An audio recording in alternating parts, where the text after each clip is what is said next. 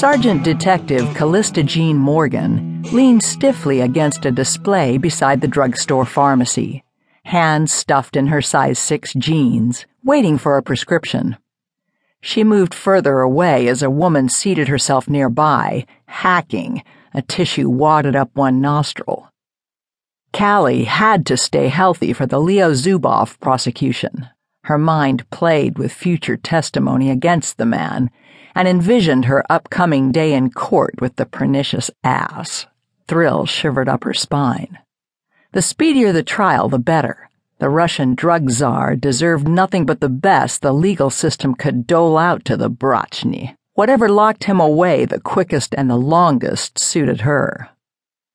Since reaching detective, Callie had spent most of her five years running the mazes Zuboff incessantly built through Boston's criminal underground. She'd pursued one trail after another down a hundred dead ends. Until last week. The bastard had threatened her and her family, as well as every cop, clerk, and janitor in the Boston Police Department. This time, however, he'd be dried up and ancient by the time he got out of jail. Hallelujah and amen. Her 15 year old son, Jeb, loitered a few feet away, reading the ingredients on a bag of candy for diabetics. Oxymoron, he said, tossing the item back on the shelf. Why eat candy if there's no sugar in it? I'm impressed you know the meaning of that word, she said. So you are listening. Jeb stepped in front of her and stared deep into her eyes with his familiar, please let me have something squint. Can I drive home? She gazed up at her six foot, dashing young sophomore. Too short to reach the second shelf of her kitchen cabinets, Callie often wore boots with heels. She restrained herself from tousling his blonde curls, a contrast to her auburn bob. Instead, she glanced out the store's plate glass window. 7 p.m. The sun was about gone for the day. I'm not sure, Jeb. It's getting dark. He acted forlorn. But the permit says I can drive at night with an adult in the car. Callie's recurring nightmare involved an out of control truck rushing toward her Explorer with Jeb at the wheel. Sometimes he was seven with pinchable cheeks, sometimes a tall, lanky fifteen.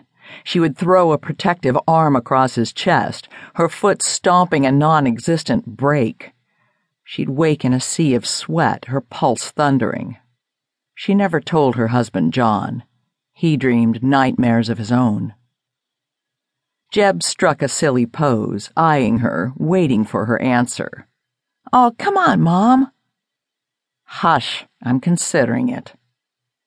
She figured 18 about the proper age to get his license.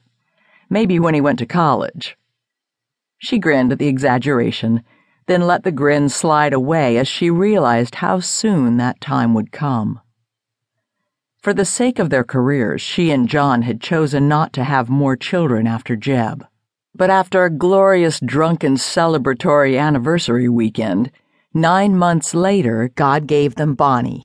Even at 38, Callie delivered a perfect child, then lost her bright eyed gift one horrific night when Bonnie simply stopped breathing. Today would have been the baby's first birthday. John hadn't mentioned the occasion. Neither had she. They were both at a loss what to do other than privately, silently relive the hurt. Callie Morgan, called the pharmacist.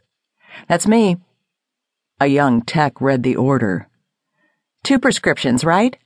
Do you need instructions how to use this medication? he asked.